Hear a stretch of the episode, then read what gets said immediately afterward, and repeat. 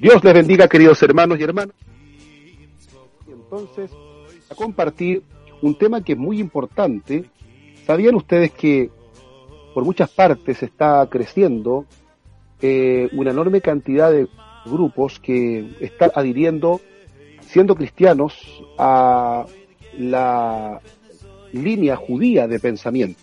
Entonces, por eso que hoy queremos hablar un poco acerca de los judaizantes. Vamos a pedirle a mi hermano Cristian que pueda abrir este tema con una introducción que ha preparado. Por favor, hermano Cristian, adelante. Gracias, mi obispo. Como usted decía, vamos a realizar un estudio general de esta carta de los Gálatas y eh, voy a comenzar con una introducción. El tema eh, central de este es la vindicación del Evangelio de Jesucristo en contraposición con los preceptos judíos que es la ley ceremonial. Estos se habían mezclado dentro de la iglesia cristiana de ese lugar. La epístola revaloriza y asienta orientación y rumbo, pues los gálatas comenzaron a ir para atrás de cierta manera y volvían a la ley mosaica, creyendo así afirmar su salvación. La carta es una clara enseñanza contra los judaizantes, la, carta es fiel en demostrar muchos rasgos de los habitantes de, en, esas ciudades y los judaizantes eran una fuerte secta en el cristianismo primitivo y al parecer había calado profundamente ya que estos negaban el apostolado de Pablo y usaban la zona de Asia Menor como un lugar predilecto para divulgar sus enseñanzas. Bueno, esto es como una forma de introducción y eh, vamos a comenzar con la primera pregunta hacia mi obispo. ¿Quiénes eran los judaizantes? Bueno, eh, felicitarte primero, Cristian, por esa concisa, digamos, pero al mismo tiempo muy, muy em, sustancial introducción. Prácticamente has introducido de forma muy correcta este tema y bueno, para corroborarlo, responderé a tu pregunta diciendo que en la iglesia primitiva surge un problema en la localidad de Antioquía específicamente. En Antioquía había una gran cantidad de judíos de tendencia farisea, llamados en la Biblia fieles de la circuncisión, que creyeron en el Mesías, creyeron en Jesús. Y hasta ahí está todo bien, porque ellos aceptaron que Jesús era el Mesías. Y eso, por supuesto, es un importantísimo avance.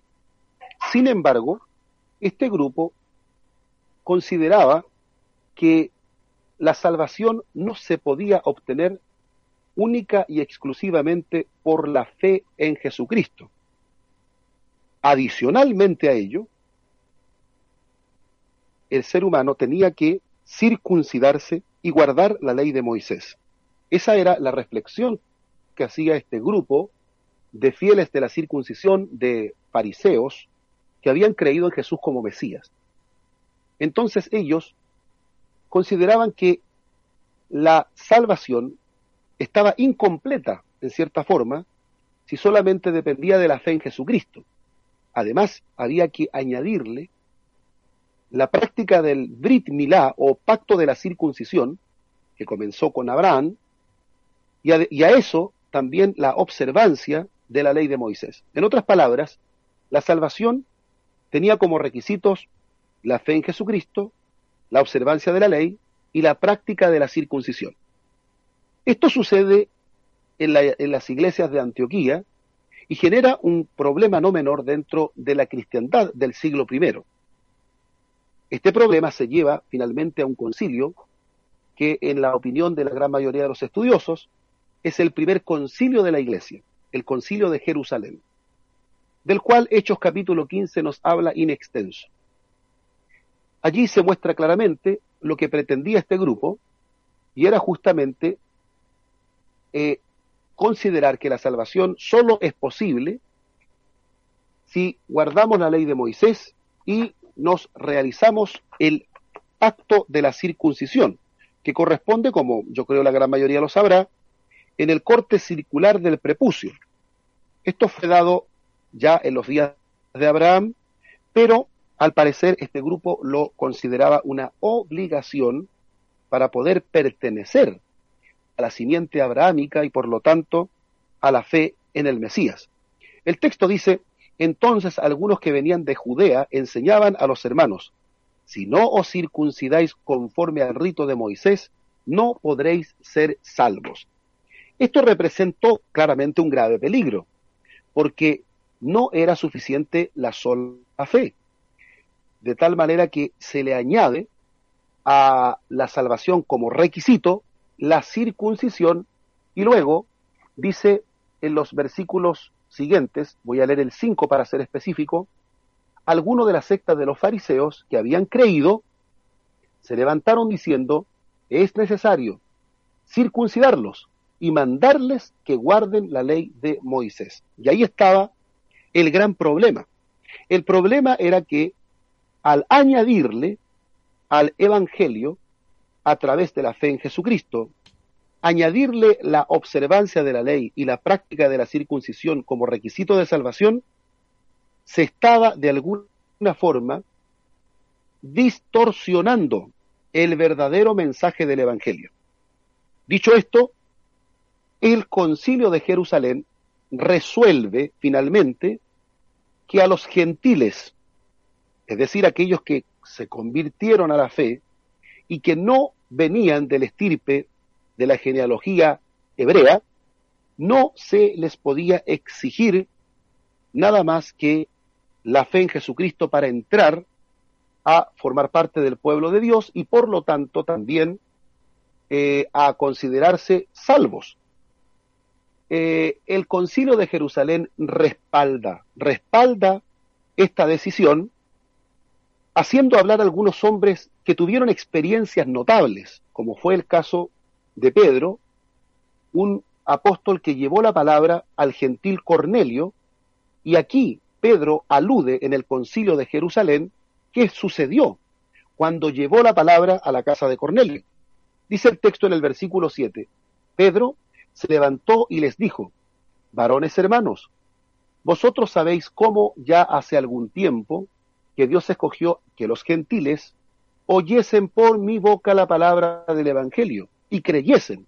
Y Dios, que conoce los corazones, les dio testimonio, dándoles el Espíritu Santo lo mismo que nosotros, y ninguna diferencia hizo entre nosotros y ellos, purificando por la fe sus corazones.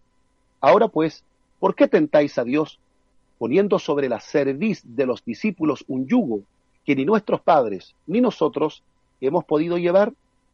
Antes creemos que por la gracia del Señor Jesús seremos salvos de igual modo que ellos. Entonces aquí el apóstol Pedro, para reforzar la idea que el hombre es salvo por gracia mediante la fe, él alude a una gran experiencia cuando llevó la palabra a la casa de Cornelio, un gentil, y todos los que con él estaban. No fue necesario que ellos se circuncidaran para ser salvos. Es más, cuando Pedro predicó, cayó el Espíritu Santo sobre, sobre ellos y esto fue el testimonio evidente para que Pedro entendiese que Dios salvaba también a los gentiles sin exigirles la práctica de la circuncisión y la observancia de la ley. El problema quedó resuelto con un edicto que luego, por mano de Pablo y Bernabé, se difundió por todas las iglesias.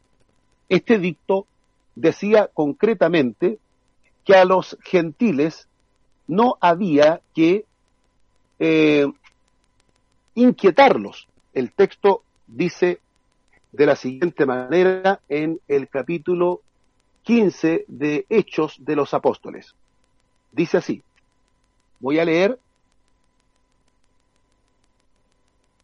lo siguiente, dice, los apóstoles y los ancianos y los hermanos a los hermanos gentiles que están en Antioquía, en Siria y en Cilicia, salud, por cuanto hemos oído que algunos que han salido de nosotros, a los cuales no dimos orden, os han inquietado con palabras perturbando vuestras almas, mandando circuncidaros y guardar la ley, nos ha parecido bien, habiendo llegado a un acuerdo, elegir varones y enviarlos a vosotros con nuestros amados hermanos Bernabé y Pablo, hombres que han expuesto su vida por el nombre del Señor Jesucristo. Así que enviamos a Judas y a Silas, los cuales también de palabra os harán saber lo mismo, porque ha parecido bien al Espíritu Santo y a nosotros no imponeros ninguna carga más que estas cosas necesarias, que os abstengáis de lo sacrificado a los ídolos, de sangre, de ahogado y de fornicación, de las cuales cosas si os guardareis, bien haréis. Pasadlo bien. Aquí tenemos la resolución del edicto de Jerusalén, que es muy clara. El edicto de Jerusalén ordena entonces que la salvación es un acto de la gracia de Dios y por la fe, que no es requisito para la salvación la observancia de la ley, ni tampoco la práctica de la circuncisión. Este edicto se promulgó por muchas iglesias de Antioquía, de Asia, y fue llevado, claro, por mano de dos importantes ministros de la palabra, como eran Judas y Silas, y fue la resolución del concilio de Jerusalén. Sin embargo, pasaron los años, y al parecer esta resolución, algunos se las echaron al bolsillo, se la echaron al bolsillo, y comenzaron a enseñar nuevamente, y con todavía más ímpetu, que si no guardaban la ley de Moisés y se circuncidaban, no eran salvos. Esta doctrina comenzó a crecer y a perturbar a muchas iglesias, especialmente a muchas comunidades de Galacia. Habiendo dicho todo esto, mi querido hermano Cristian, respondo ahora que los judaizantes eran precisamente estas personas que no aceptaron, por decirlo de esta manera, no aceptaron el edicto de Jerusalén, no aceptaron la resolución apostólica y siguieron enseñando que si los gentiles no guardaban la ley, ni se circuncidaban, no podrían ser salvos. Entonces los judaizantes son este grupo de judíos conversos a la fe en Cristo y que exigen que la iglesia se mantenga fiel a los preceptos mosaicos y a la práctica de la circuncisión para ser salva. Estos son los judaizantes. Adelante, Cristian. Muy bien, mi obispo. Bueno, o sea, eh, la doctrina que ellos tenían entonces era que proponían adicionalmente de la fe eh, que tenían que circuncidarse y también guardar los mandamientos de la, de la ley. Esa era la, doctrina que los judaizantes manifestaban entonces, mi obispo. Promovían justamente que para ser salvos esos eran los requisitos. Ahora, es muy importante notar algo. Si uno lee los diez mandamientos se va a dar cuenta que muchos de esos mandamientos están claramente... ¿Aló? ¿Me escucha? Eh, sí, obispo. Eh, justamente a eso también que quería eh, relacionar lo que usted estaba eh, diciendo acerca de, de los judaizantes, ¿verdad?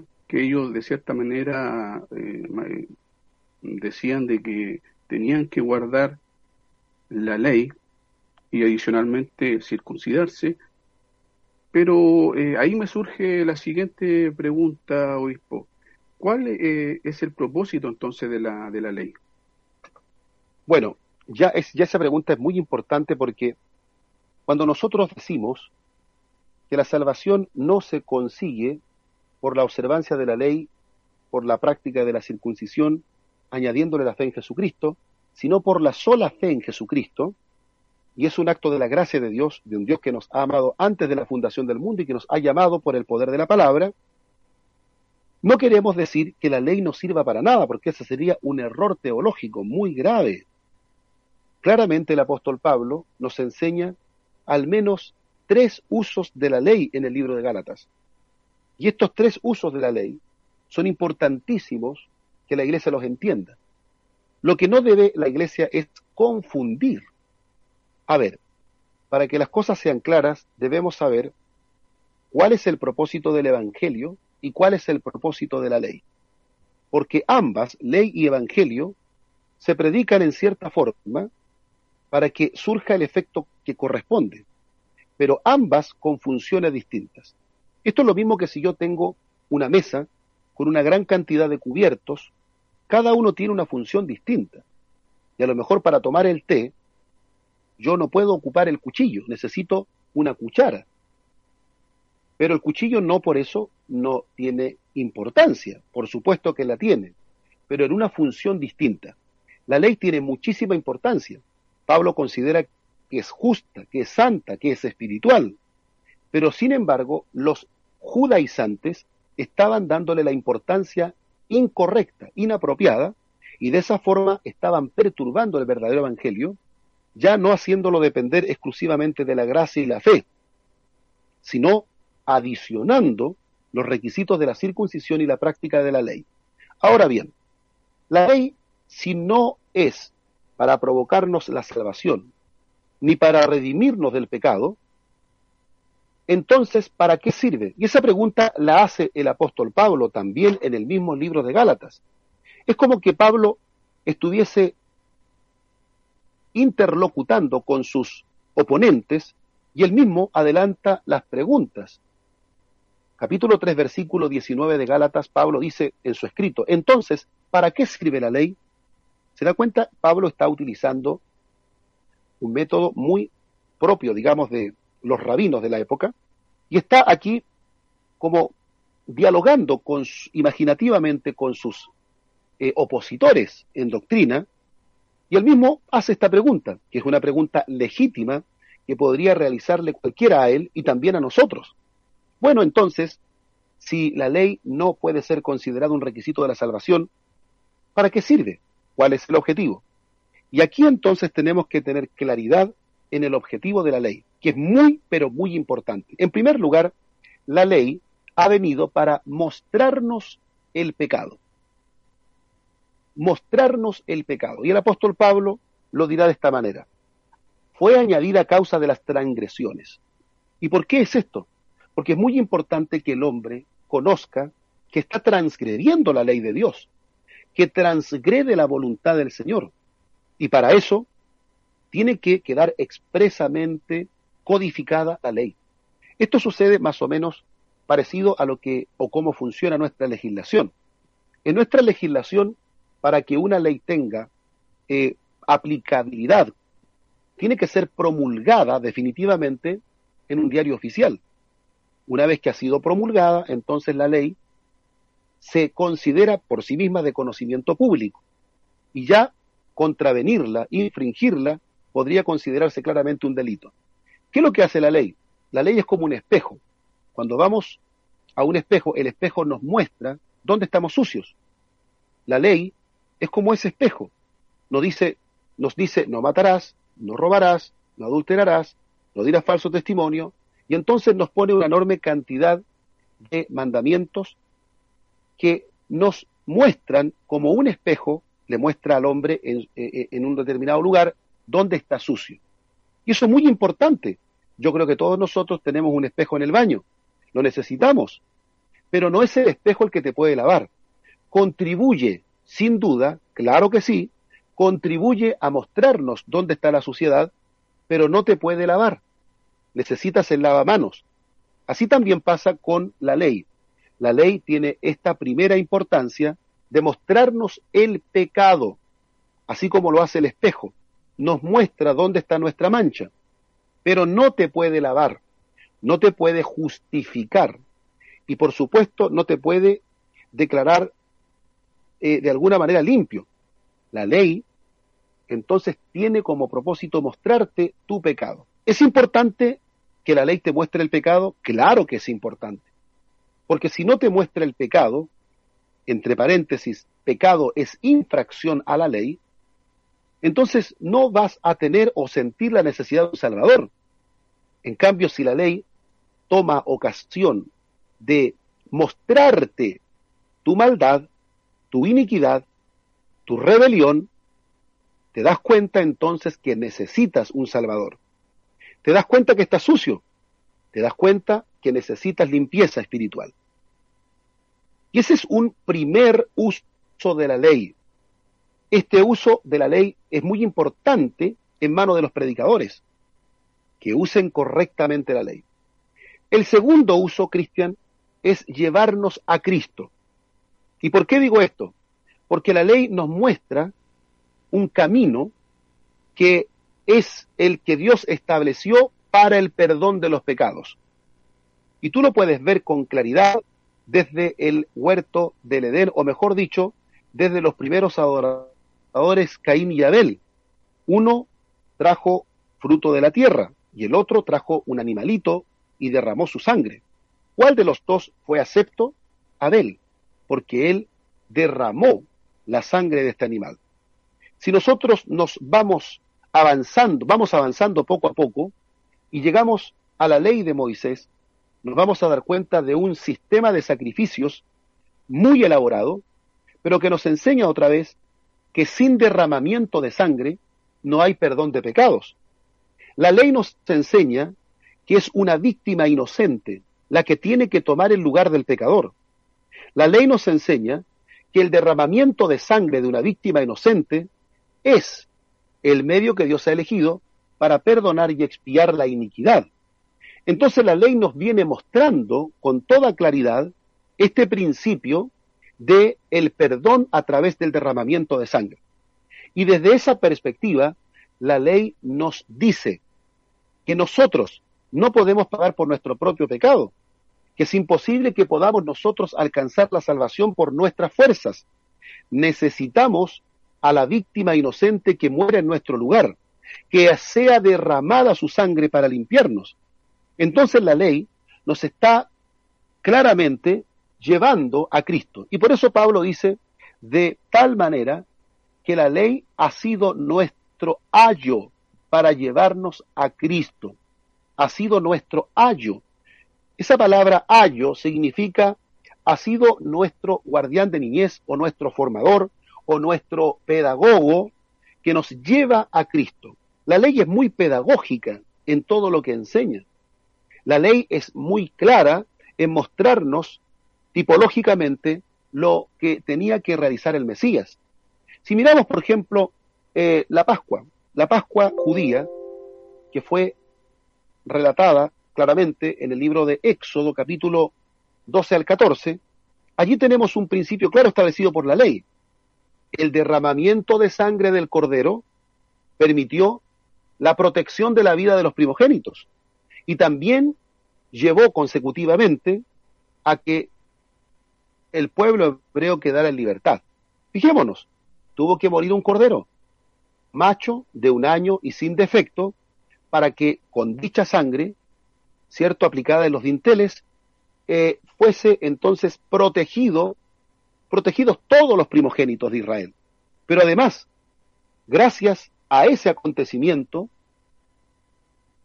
termina el pueblo quedando en libertad. Allí tenemos entonces el principio que para poder ser libres y para poder ser liberados de la muerte eterna, necesitamos el derramamiento de sangre, pero no es nada el derramamiento de sangre sin la aplicación, porque acuérdate que cuando el Señor ordenó el derramamiento de sangre del cordero, ordenó que dicha sangre se aplicara en las puertas.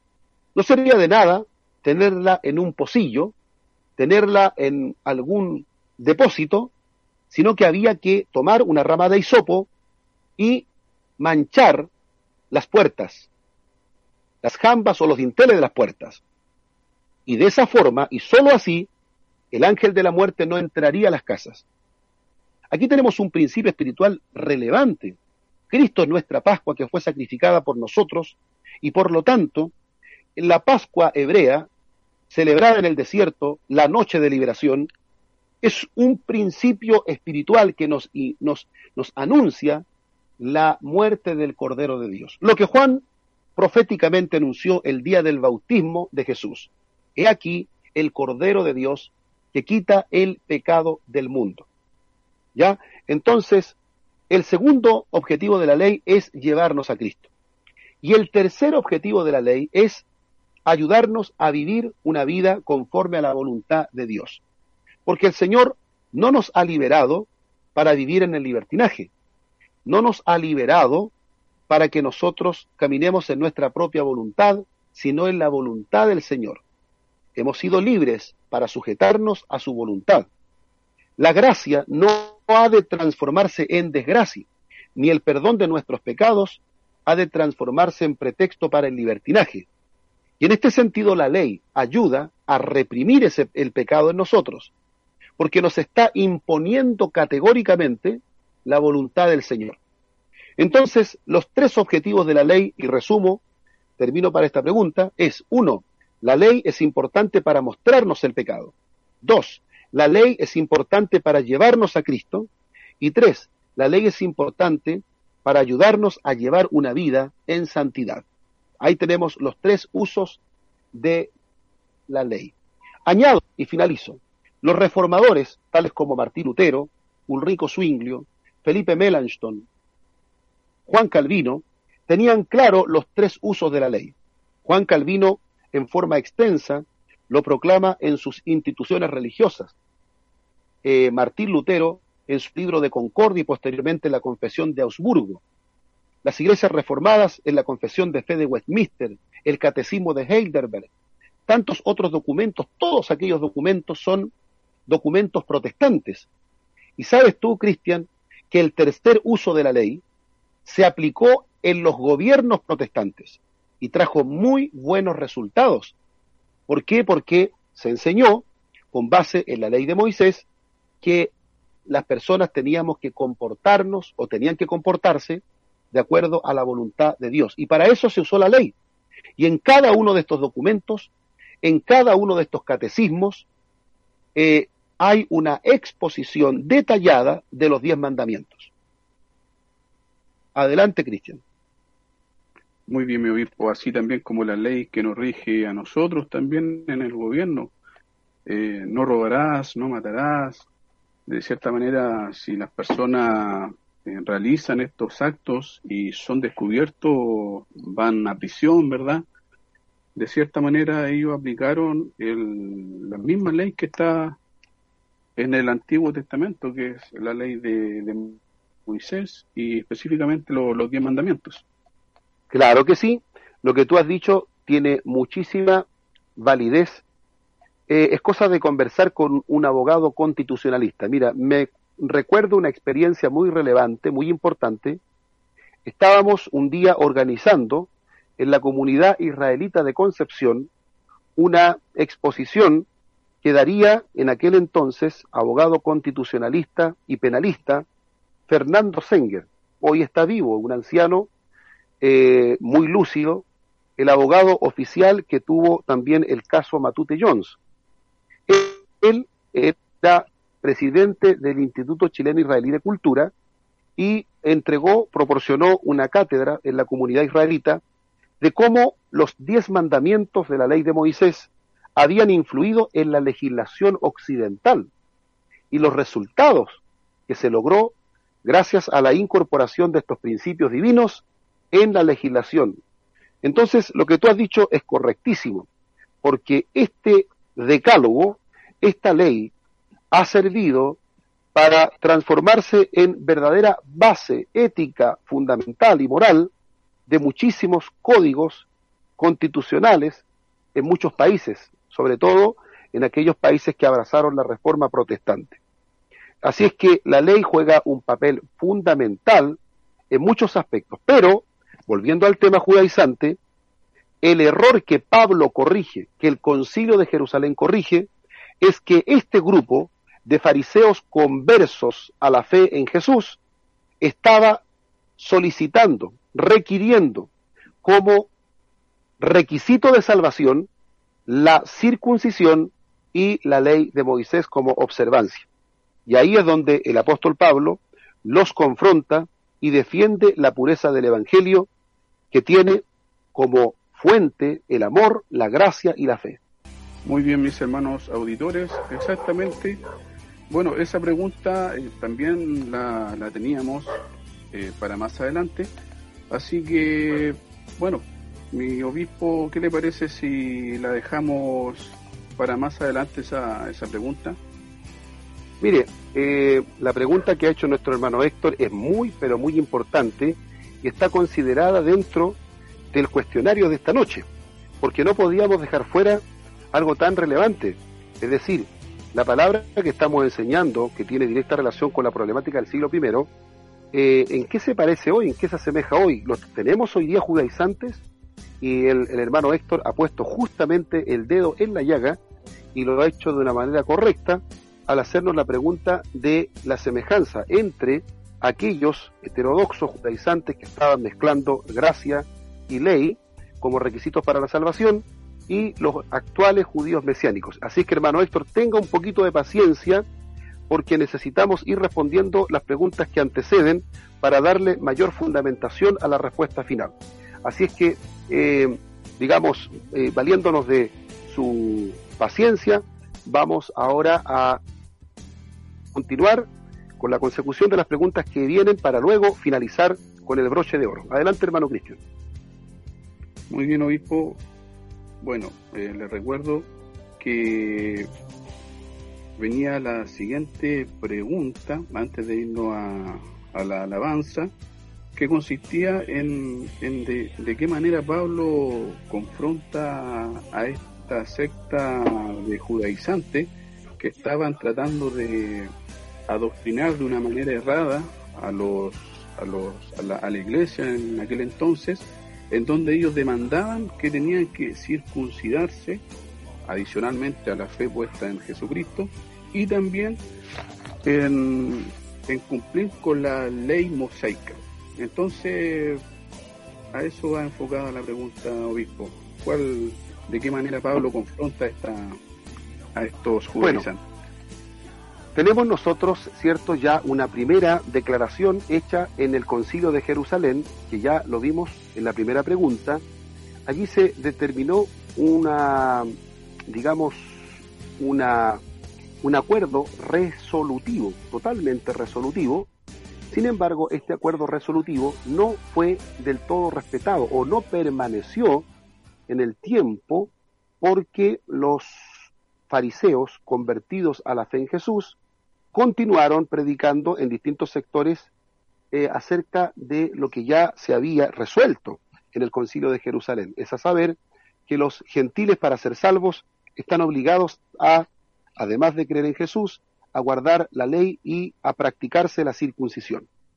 Bueno, eh, el apóstol Pablo para responder a esta pregunta, o mejor dicho, para responder a esta herejía que estaba llevándose a cabo en las iglesias de Galacia, que eran muchas comunidades, el apóstol escribe una importante epístola que está justamente destinada a dar respuesta contundente, categórica y por supuesto una respuesta espiritual basada en el conocimiento del apóstol Pablo, en su experiencia personal y en la experiencia también de los mismos creyentes que se estaban de alguna u otra forma dejando eh, persuadir por esta nueva enseñanza.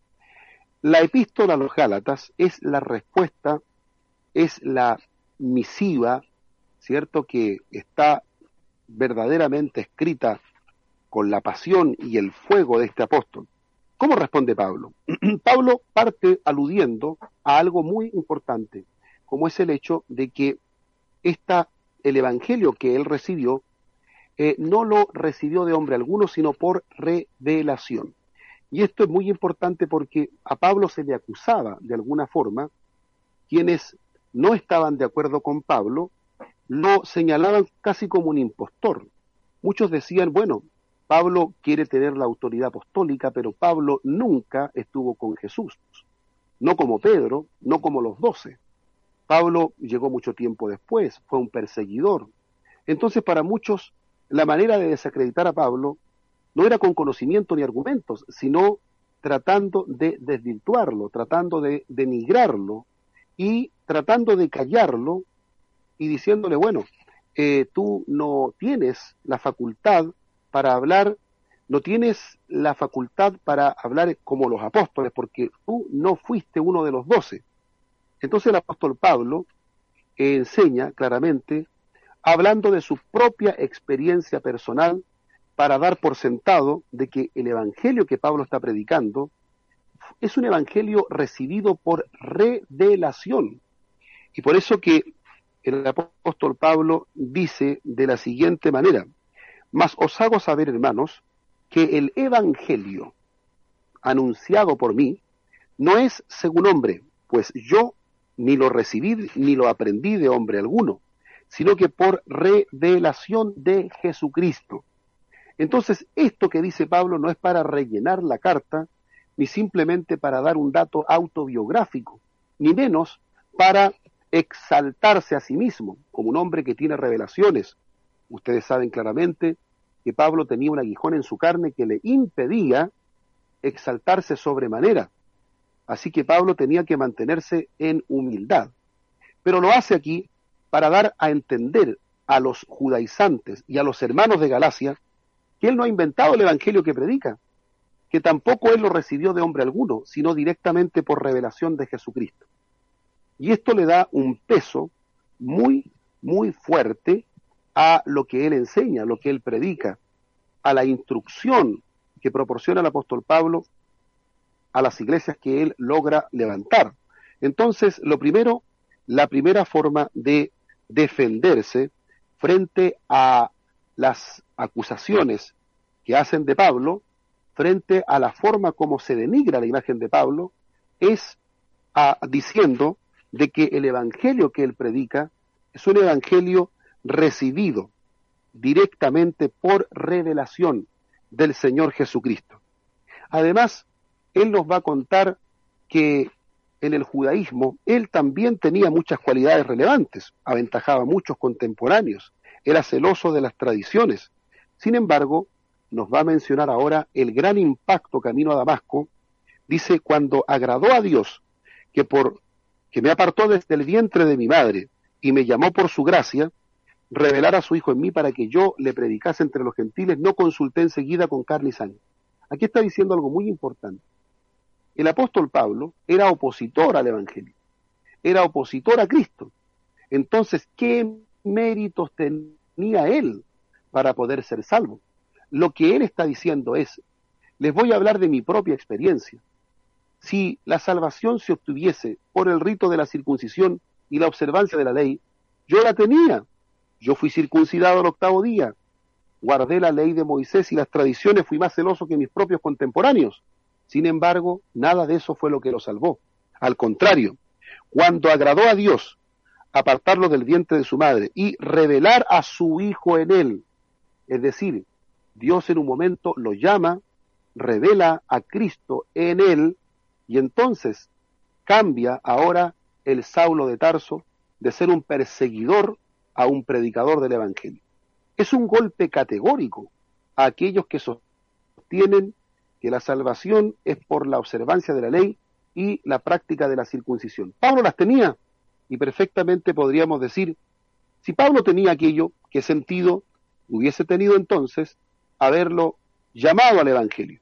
Pero no, Pablo dice, que a Dios le agradó revelar a, su Hijo en él. Y esto es muy notorio como experiencia espiritual. En tercer lugar, el apóstol Pablo ahora va a aludir a la experiencia de los propios Gálatas, porque los Gálatas habían recibido el Evangelio con demostraciones del poder del Espíritu Santo. Los Gálatas habían recibido realmente un Evangelio poderoso y ahora estaban abdicando, negando o estaban de alguna manera invalidando lo que se les había enseñado, considerándolo algo incompleto, considerándolo algo que no tenía todos los requisitos para la promoción de la salvación. Entonces Pablo dice, a ver, a ver, vamos a preguntar un poco. Gálatas, ¿quién les ha fascinado a ustedes para no obedecer la verdad? ¿Ante quién o ante cuyos ojos Jesucristo fue presentado claramente entre vosotros como crucificado? Esto quiero saber de vosotros. ¿Recibisteis el Espíritu por las obras de la ley o por el oír con fe? Entonces aquí ahora va a aludir, salta de la experiencia personal de revelación y del encuentro con Cristo camino a Damasco, un encuentro por la gracia, una salvación por la fe y la gracia, ahora va a saltar a la experiencia de los propios hermanos de Gálatas. Es decir, le va a decir, hermanos, si ustedes cuando recibieron el Espíritu Santo ¿Lo hicieron porque observaban la ley o porque oyeron con fe? La respuesta a esta pregunta es claramente la segunda alternativa, porque oyeron con fe. Y aquí está demostrando el apóstol Pablo que si la digamos que si los requisitos fundamentales para la salvación fuesen la observancia de la ley de Moisés y el rito de la circuncisión, entonces, ¿cómo pueden explicar ellos que el Señor les haya dado el Espíritu sin haber sido observantes de la ley ni sin haber practicado la circuncisión? Aquí vemos entonces que son argumentos potentes del apóstol Pablo. Pero él sigue luego eh, profundizando los argumentos. Y aquí va a presentar un argumento muy, pero muy poderoso. Porque la pregunta que usted me hacía, hermano Cristian, es cómo Pablo enfrenta esta herejía. ¿Cómo Pablo enfrenta a los judaizantes? Primero dijimos que lo enfrenta aludiendo a un evangelio revelado. Dos, lo enfrenta aludiendo a una experiencia espiritual de gracia. Tres, lo enfrenta citando la experiencia espiritual de los propios Gálatas. Y cuatro, lo enfrenta ahora hablándoles de la salvación o de la justificación por fe que tuvo Abraham. Y este dato teológico es muy importante. ¿Por qué? Porque si la salvación es por la observancia de la ley y por la práctica de la circuncisión, ¿cómo podemos explicarnos que Dios haya justificado a Abraham sin la ley y sin la circuncisión, sino solo por el oír con fe? De tal manera que citar a Abraham es, como diríamos nosotros, un golpe a la cátedra. Es prácticamente refutar y desmoronar los argumentos judaizantes. Porque Abraham no tiene de qué gloriarse. No puede decir yo recibí la justificación, yo recibí la salvación por haber guardado la ley de Moisés y por haberme circuncidado. No, él recibió posteriormente la circuncisión como sello de esa justicia, pero no fue justificado por la circuncisión, no fue salvo por la circuncisión. Y ese dato es prácticamente eh, tan potente, tan categórico, porque si nosotros somos hijos por la fe de Abraham, si Abraham es por la fe nuestro padre, entonces el camino a seguir es el mismo. Además de eso, si Abraham fue justificado por la fe, tenemos un segundo dato, hermano Cristian, y es el hecho de que la ley de Moisés vino 430 años después. Entonces, ¿qué estamos diciendo? ¿Qué pasó que en esos 430 años no tenemos una ley? ¿No tenemos salvación? claramente que tenemos salvación, porque la salvación no dependió jamás de las obras de la ley ni de la práctica de la circuncisión. De tal manera que si la ley viene 430 años después, no puede invalidar el pacto hecho de Dios con Abraham. ¿Por qué? Porque un pacto, dice Pablo, aunque sea humano, no se puede invalidar. La ley que vino 430 años después no puede invalidar el pacto hecho de, Dios con Abraham. De tal forma que, aun cuando la ley haya venido por disposición de ángeles, con gran estruendo, con chofar, con la gloria de Jehová, y haya sido el Señor mismo el que la haya escrito con su dedo santo, no puede invalidar el pacto con Abraham. No puede. El pacto de Dios con Abraham, en tu simiente serán benditas las familias de la tierra, la salvación por la misma fe no puede ser invalidada por la ley que vino 430 años después de Abraham. Así es que tenemos ahí un argumento, vuelvo a repetir, contundente para poder dejar en claro que la salvación, uno, es un acto de la gracia de Dios y dos, es por el oír con fe. Entonces, sintetizo hasta aquí la respuesta. ¿Cómo responde Pablo a los judaizantes, uno, cita su evangelio como revelación de Dios. Dos, cita su propia experiencia como un acto de gracia y no como una deuda que Dios tenía con él. Al contrario, Pablo merecía lo peor, sin duda alguna, pero Dios por gracia lo salva. Le revela a Cristo. En tercer lugar, Pablo va a citar la experiencia de los propios Gálatas al decirles que ellos recibieron el Espíritu Santo por oír con fe, no por la circuncisión, ni por la práctica de la ley. Y en cuarto lugar, el argumento teológico más contundente es citar el ejemplo de Abraham. Porque si Abraham fue salvo por la fe, entonces no podemos nosotros adicionarle a la fe en Jesucristo la observancia de la ley ni la práctica de la circuncisión. Adelante, hermano Cristian. Muy bien, obispo, ha quedado bastante eh, claro acerca de la justificación por la fe de nuestro padre Abraham. Y eh, bueno, voy a comenzar con la siguiente pregunta que de cierta manera también tiene relación con lo que está hablando usted, obispo. Eh, nosotros, nuestros auditores, y personalmente también, ¿qué debemos entender cuando hablamos de que Abraham fue justificado sin las obras de la ley? Claro, lo que tenemos que entender es el hecho de que cuando Dios llama a Abraham, Abraham pertenecía a la tierra de Ur de los Caldeos en Babilonia. La tradición judía nos dice que Abraham era monoteísta, que era un observante de la ley. Sin embargo, la Biblia categóricamente nos muestra a Abraham proveniendo de Ur de los Caldeos. Abraham provenía de tierras paganas. Abraham no tenía la práctica de la circuncisión. Abraham no era un observante de la ley, de tal manera que eh, pudiera Abraham decir, el Señor me salvó porque yo fui obediente, porque yo respeté su ley, respeté su Torá, respeté la circuncisión. No, Abraham fue llamado, Abraham creyó a esa palabra y fue justificado por haber, por la fe. A él oyó esa palabra y creyó. Abraham creyó y le fue contado por justicia, es decir, él fue justificado por haber creído con fe a lo que Dios le habló. Entonces, ¿qué es lo que queremos decir cuando afirmamos que Abraham fue salvo por la fe y no por las obras de la ley, que Abraham no estuvo guardando una lista de preceptos ni tampoco circuncidándose para obtener dicha salvación, que la salvación vino a Abraham como un acto de gracia, un llamado de Dios, y la fe que él depositó en esa palabra y en esa promesa.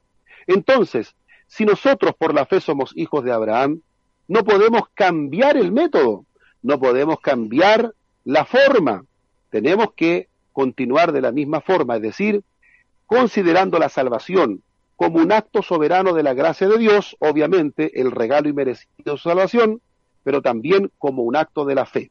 No significa, y esto lo dije ya, acuérdese, cuando hablé de los tres usos de la ley, que la ley no sirve. No, no, no. La ley tiene mucha, mucha importancia, pero en funciones distintas. ¿Ya?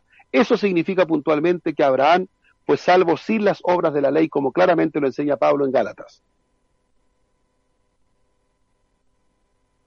Perfecto, mi obispo.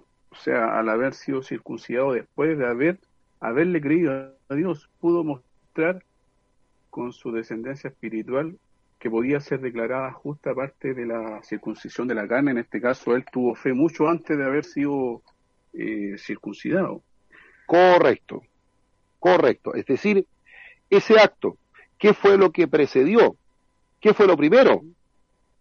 Fue la fe, no la circuncisión, no la práctica de leyes mosaicas o de leyes previas a las mosaicas. No, Abraham creyó. Y por haber creído, esa fe le fue contada por justicia, es decir, le permitió la justificación. Es decir, que Dios lo haya declarado justo, perdonado por la fe, de tal manera que todos los que son hijos de la fe en Abraham deben creer como él creyó, porque no podemos cambiar nosotros ese pacto abrahámico que fue ratificado posteriormente en la cruz del Calvario, como dijo el apóstol Pablo. El Señor ratificó lo que pactó con Abraham lo ratifica en la cruz del Calvario. La ley, entonces, no ha añadido a esa salvación. Adelante, hermano Cristian. De cierta manera, la fe de Abraham fue tan grande eh, en aquel entonces cuando Dios le dijo que sacrificara a su, a su hijo Isaac, fue tan grande que de igual manera él había creído de que si su hijo era muerto, Dios era tan poderoso que podía resucitar a su, a su hijo. O sea, era una fe tremenda y también eh, eso manifestaba lo que vendría después, la resurrección de, de Jesucristo. Correcto. Eh, efectivamente, ahí tenemos un ejemplo de fe, pero también de obediencia. No nos olvidemos que la fe sin obra está muerta en sí misma. La fe estuvo acompañada de la obediencia hacia un Dios que ya lo había salvado por la sola fe. ¿Ya? Dios le pide en la décima prueba y final la prueba de entregarle a su hijo Isaac en sacrificio, en holocausto. Y claramente constituyó para él una gran prueba, no cabe duda, pero que Abraham pudo eh, pasar con fe, y fe en algo tremendo, fe en la resurrección, fe en que Dios, aun cuando hubiese permitido temporalmente la entrega de su hijo en sacrificio, en holocausto, Dios tenía poder para levantarlo de entre los muertos, en donde, dice Hebreos, en un sentido figurado, le volvió a recibir. Y claramente, bueno, esto de alguna forma, el, el sacrificio de Isaac o la aquedad de Isaac, como se le llama entre el pueblo judío, que es el amarre, porque a, Isaac no lo alcanzaron a matar, a Isaac lo amarraron, alcanzaron a amarrarlo nomás. Eh, por eso que los judíos le llaman el amarre o la aquedad. Eh, nosotros le llamamos, de acuerdo al Nuevo Testamento y de acuerdo a la, carta a los hebreos, le llamamos eh, sacrificio de Isaac, aunque sabemos que no alcanzó a llevarse a cabo. Pero eh, vemos allí entonces un acto grandioso de fe, porque él, sin haber tenido datos previos, ya creía en la resurrección. O sea, a Abraham le fueron reveladas muchas cosas sin duda, y él tuvo la capacidad, la fe, ¿cierto? Gracias a la misericordia divina, de prever con antelación que el Señor tenía poder para resucitar a los que han muerto.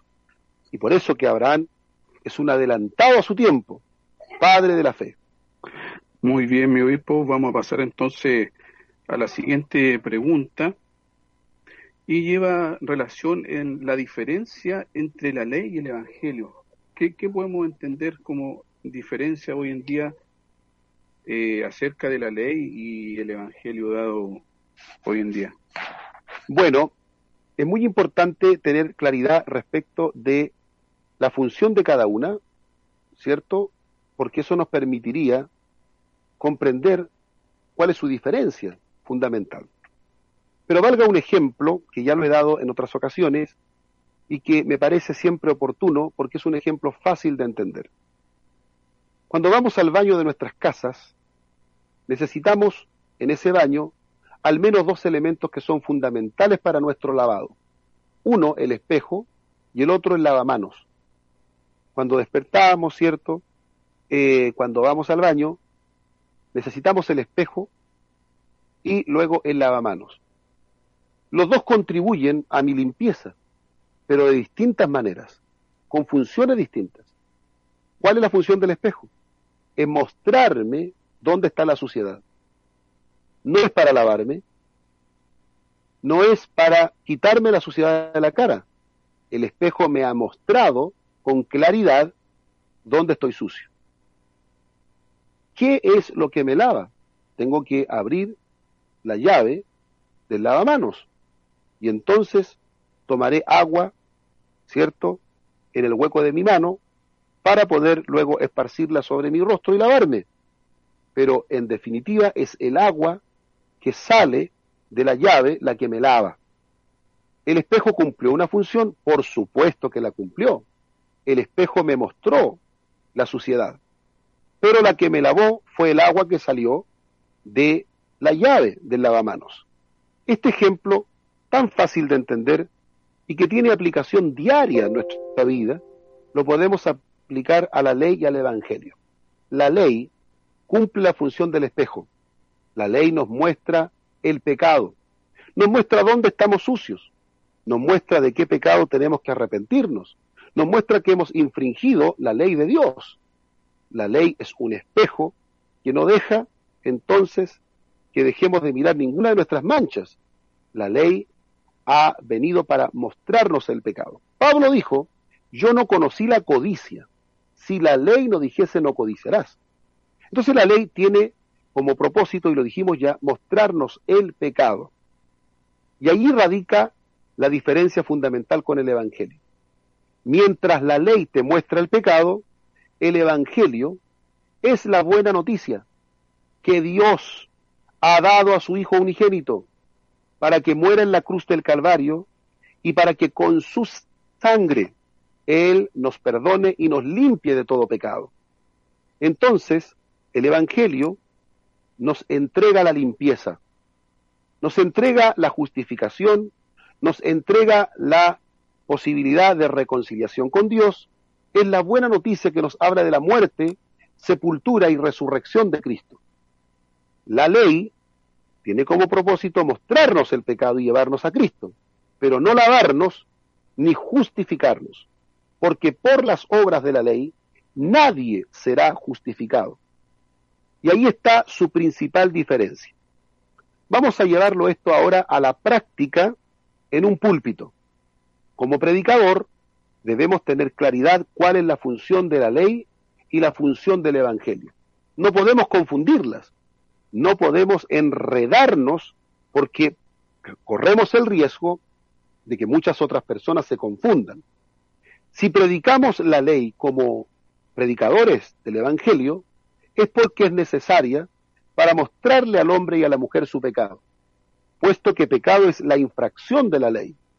La persona se sabe pecadora, se sabe que está sucia cuando le han puesto el espejo delante de ella. Y eso tiene que hacerlo la ley. La ley va a mostrarle al ser humano su pecado. Y por lo tanto le va a dejar también la inquietud buscar dicha solución al problema del pecado. Por eso que la ley cumple la función de también llevarnos a Cristo. Pero una vez que llegamos a Cristo, quien nos limpia de nuestros pecados, quien hace también de nuestra conciencia una conciencia nueva, es el Señor Jesucristo y su sacrificio expiatorio. Y por esa razón hablamos de diferencia. La ley nos muestra el pecado y nos lleva a Cristo, y el Evangelio nos muestra cómo ese Cristo ha hecho las cosas para que nosotros podamos tener perdón, limpieza, restauración y, por supuesto, reconciliación. El predicador, como decía Martín Lutero en algún momento, el expositor bíblico tiene que tener clara la diferencia. No puede predicar un evangelio sin ley, ni una ley sin evangelio, pero cada cosa en su lugar, cada libro en su función, cada, eh, digamos, mejor dicho, cada eh, diga, eh, parte, digamos, de la economía de la salvación en su función. El libro de la ley eh, y el Evangelio. Ya ahí está la clara determinación para lo que es uno y para lo que es otro. Vamos a tratar de simplificar un poco la pregunta para que los hermanos que no entienden estos conceptos los puedan entender. Entendí que la pregunta era algo así como eh, ¿cuáles son las causas de la ruptura entre el cristianismo primitivo y el judaísmo rabínico. Bien, vamos entonces a tratar de primero definir, cuando hablamos de cristianismo primitivo.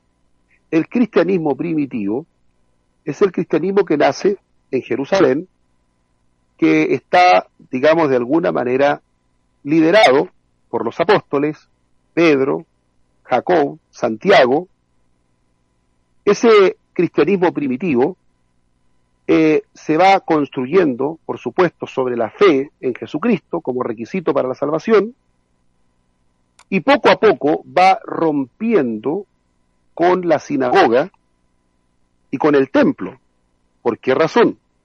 Porque el templo todavía continuaba realizando los sacrificios y para los cristianos, el sacrificio primordial, que es Cristo, ya había prácticamente anulado todos los demás sacrificios.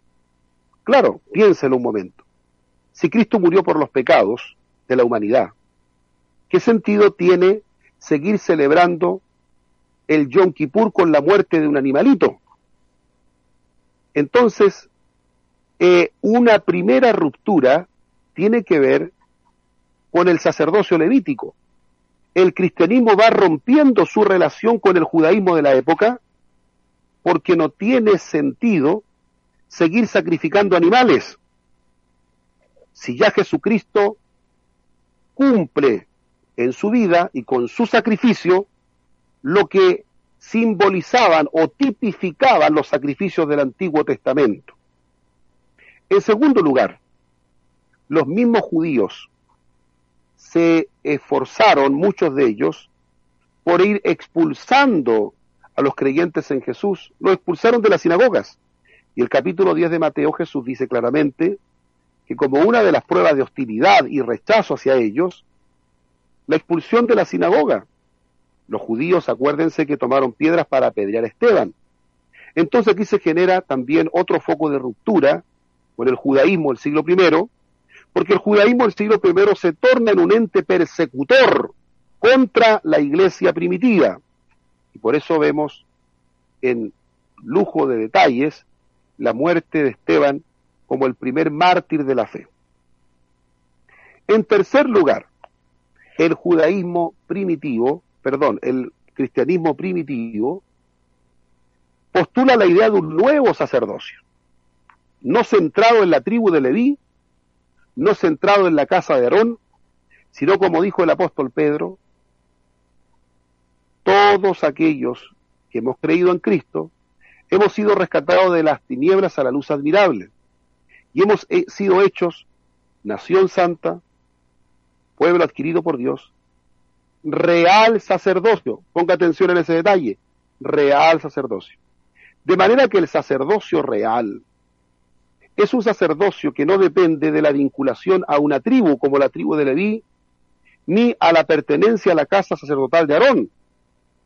El sacerdocio del creyente, de todos los que han creído en Jesús, se debe a que Jesucristo como sumo sacerdote ha abierto el camino al lugar santísimo y ahora todos hemos sido considerados sacerdotes. Dice Apocalipsis 1.5 que hemos sido hechos para Dios reyes y sacerdotes. Entonces tenemos tres elementos claves de la ruptura del cristianismo con el judaísmo rabínico. ¿Ya? Y podríamos seguir añadiendo muchos más, como por ejemplo, el judaísmo rabínico centra su interpretación doctrinal en la tradición de los ancianos. El cristianismo primitivo centra su interpretación oficial de la palabra en las enseñanzas de Cristo y de los apóstoles. ¿Quiénes son nuestros autorizados intérpretes de la palabra? Los apóstoles. Ellos ponen el fundamento de apóstoles y profetas. La iglesia primitiva no fija ya la mirada en Gamaliel, en Shammai, en Antígono de Sojó, en Onquelos, en Rabillo Hanán Ben Sakai, en los pares de maestros que siempre estuvieron liderando Sanedrines. No, la iglesia primitiva se mantiene fiel a la enseñanza de los apóstoles, dice el capítulo 242 de Hechos. Una verdadera característica de la iglesia primitiva, además de la oración, de practicar la comunión, del partimiento del pan, de, de, estar en casas compartiendo, era que ellos se mantenían fieles a las enseñanzas de los apóstoles. Y por supuesto eso generó rupturas de proporciones mayores. Pero una de las más grandes rupturas se genera el 70, porque el año 70 el gran templo de Jerusalén es destruido por los romanos.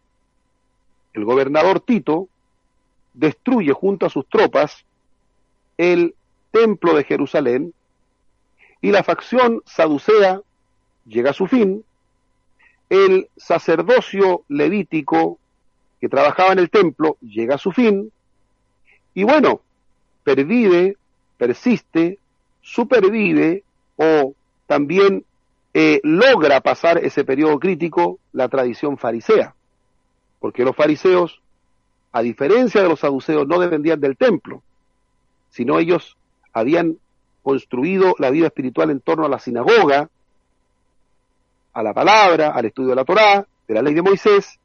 Entonces ellos logran sobrevivir a esta hecatombe que significó el año 70 la destrucción de Jerusalén.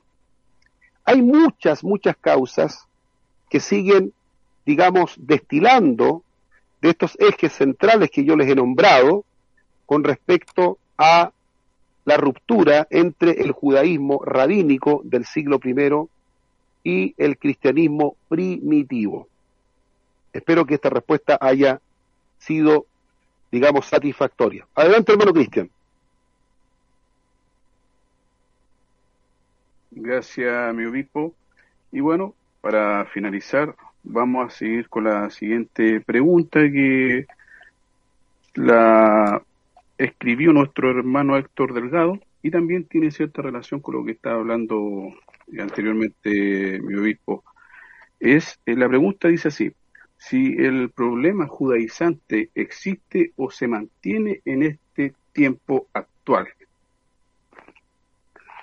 Bueno, lamentablemente tenemos que decir que sí.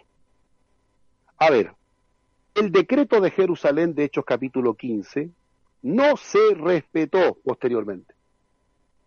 Fue un decreto que se eh, redactó por la intervención de los apóstoles, por la obra del Espíritu Santo, que trajo paz y quietud a muchas congregaciones del gentilicio.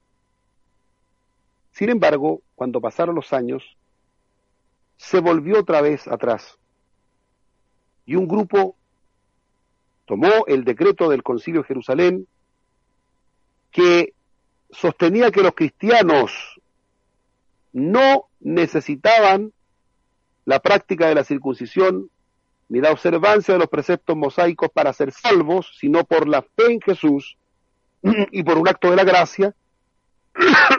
Pero sin embargo, perdón, este decreto apostólico, capítulo 15 de Jerusalén, no se respeta posteriormente y este grupo judaizante sigue perturbando a las iglesias de Asia Menor y a las iglesias de la región de Galacia. Con respecto a el siglo XXI, hoy día también nos encontramos en grupos que se vinculan directamente con el judaísmo talmúdico o rabínico, eh, asumiendo prácticas que están codificadas en los tratados rabínicos, muchas de ellas ni siquiera tienen sustento en la ley de Moisés, son prácticas tradicionales que pertenecían a la tradición oral de los ancianos y luego fueron escritas en el Talmud o fueron escritas y derivaron a lo que conocemos como el Talmud hoy día, que es el código interpretativo la enciclopedia interpretativa del judaísmo rabínico, y claramente hoy día encontramos grupos que comienzan a vestir como vestían los judíos, a adoptar prácticas como las que practicaban los judíos, conceptos, nombres, y que por lo tanto van considerando lentamente que no hay salvación sin la observancia de la Torá y muchos de ellos llegan incluso a la práctica de la circuncisión. Aun cuando Pablo dice, si os circuncidáis, de nada os aprovechará Cristo. Entonces, claramente hoy día, y a lo mejor lo decimos con bastante tristeza y dolor, pero es así, hoy día estamos teniendo una nueva cepa, como estamos llamándole nosotros el lenguaje pandémico. Una nueva cepa, más o menos a partir del 1960, donde muchos evangélicos se han transformado en judíos mesiánicos, muchos pastores se hacen llamar rabinos, o roe, eh, se han cambiado los cultos, las liturgias cristianas, por liturgias sinagogales, se ha considerado la lengua hebrea como una lengua santa, aun cuando la Biblia jamás dice eso, porque no es la lengua hebrea como idioma lo santo, como se le llama Leshon Kadosh, lengua santa, sino que es la persona llamada a la santidad. Entonces, muchas de estas prácticas propias del judaísmo rabínico, talmúdico, hoy día se están adoptando dentro de movimientos que fueron alguna vez cristianos, evangélicos, pero que abdicaron, negaron sus principios para adoptar eh, sin un mayor criterio y discernimiento una enorme cantidad de prácticas, una mixtura entre leyes mosaicas y tradiciones provenientes del Talmud. Entonces hay que hacer una clara diferencia. Cuando una persona ha adoptado o sigue leyes que están escritas en la ley de Moisés, o también está o ha incorporado a su sistema litúrgico algunos elementos de la tradición judía. Eso está pasando hoy día abiertamente. Podemos nosotros abrir páginas de Facebook. Hay una enorme cantidad de congregaciones que se llaman así mismo Cajal, palabra hebrea para congregación. Eh, como les decía, se incorpora la danza hebrea, eh, el manejo bastante a veces rudimentario y pobre del hebreo, o de algunas palabras hebreo, el rechazo, el rechazo a la palabra Jesús. Lamentablemente hay un gran error de carácter filosemántico, pero un rechazo a la palabra Jesús, sustituyéndola por Yahshua. Algunos rebautizándose, y considerando que eso es realmente la verdadera esencia y pureza del cristianismo primitivo.